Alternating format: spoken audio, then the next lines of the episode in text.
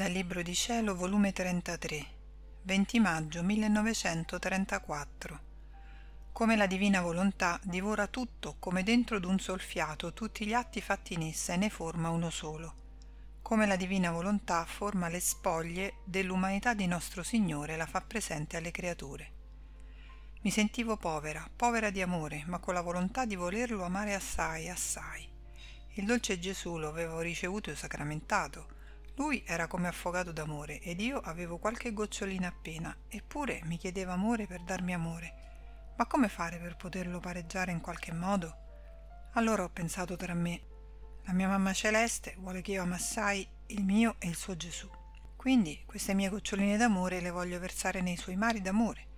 E così gli darò e gli dirò, ti amo tanto che ti amo come ti ama la mamma tua. Ora mi sembrava che la sovrana signora gioisse, si sentisse felice che la sua figlia amava Gesù col suo amore e lui, più contento ancora, che si sentiva amato da me con l'amore della sua mamma. E tutto contento mi ha detto, mia piccola figlia del mio volere, tu devi sapere che chi vive nel mio fiat non è mai solo negli atti suoi. Esso è incorporato in tutto ciò che ha fatto, fa e farà, tanto in se stesso quanto in tutte le creature sicché io sentivo nell'amore di mia madre l'amore di mia figlia e nell'amore della figlia l'amore di mia madre divina. Oh, come erano belle le tue piccole goccioline d'amore investite dai mari d'amore della mamma mia. Per chi vive nel mio volere, io sento scorrere il cielo negli atti suoi, nel suo amore, nella sua volontà, e sento la creatura nel cielo, sento i suoi atti, il suo amore, la sua volontà investire l'empireo, invadere tutti e formare un solo atto, un solo amore e una sola volontà e tutto il cielo si sente amato, glorificato nella creatura, ed essa si sente amata da tutto il cielo. Nella mia volontà tutto è unità, la separabilità non esiste, né esiste distanza di luoghi o di tempi. I secoli scompaiono nel mio volere, che con la sua potenza divora tutto in un sol fiato, e di tutto forma un solo atto continuato. Quale fortuna per chi vive nel mio volere, che può dire io faccio ciò che si fa in cielo e il mio amore non è dissimile dal loro amore. Solo per chi non vive nel mio volere i suoi atti sono separabili, soffrono di solitudine e sono dissimili dagli atti nostri, perché non essendo investiti dal suo potere, che ha virtù di convertire in luce ciò che si fa in esso, quindi non essendo luce, non possono incorporarsi negli atti della nostra volontà, che essendo luce inaccessibile, sa convertire tutto in luce e non meraviglia che luce e luce si incorporino insieme. Onde mi sono abbandonata nelle braccia del bambino Gesù, così si faceva vedere, e lui, affogato d'amore, si abbandonava nelle mie per godersi l'amore della sua e mia mamma che io gli davo, e poi ha soggiunto. Figlia mia, se tu mi vedi bambinello è in virtù della mia volontà divina, che possiede in se stessa tutti i periodi della mia vita qua giù, le mie lacrime, le mie pene, tutto ciò che io feci. Quindi essa ripete in ogni istante i diversi periodi della mia vita, per dare alle creature i suoi mirabili effetti. E ora mi fa bambino per dar loro i frutti della mia infanzia, il mio amore tenerissimo, per cui giungo a piangere per avere amore da esse e farmi ricevere la tenerezza, la compassione delle mie lacrime.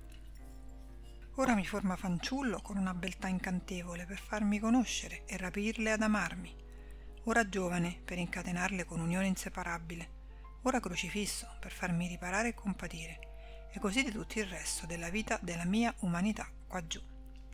O potenza e amore insuperabile della mia volontà, ciò che io feci nel piccolo giro di 33 anni e sbrigandomi me ne andai al cielo, essa lo farà per secoli e secoli, tenendo pronta la mia vita per darla a ciascuna creatura.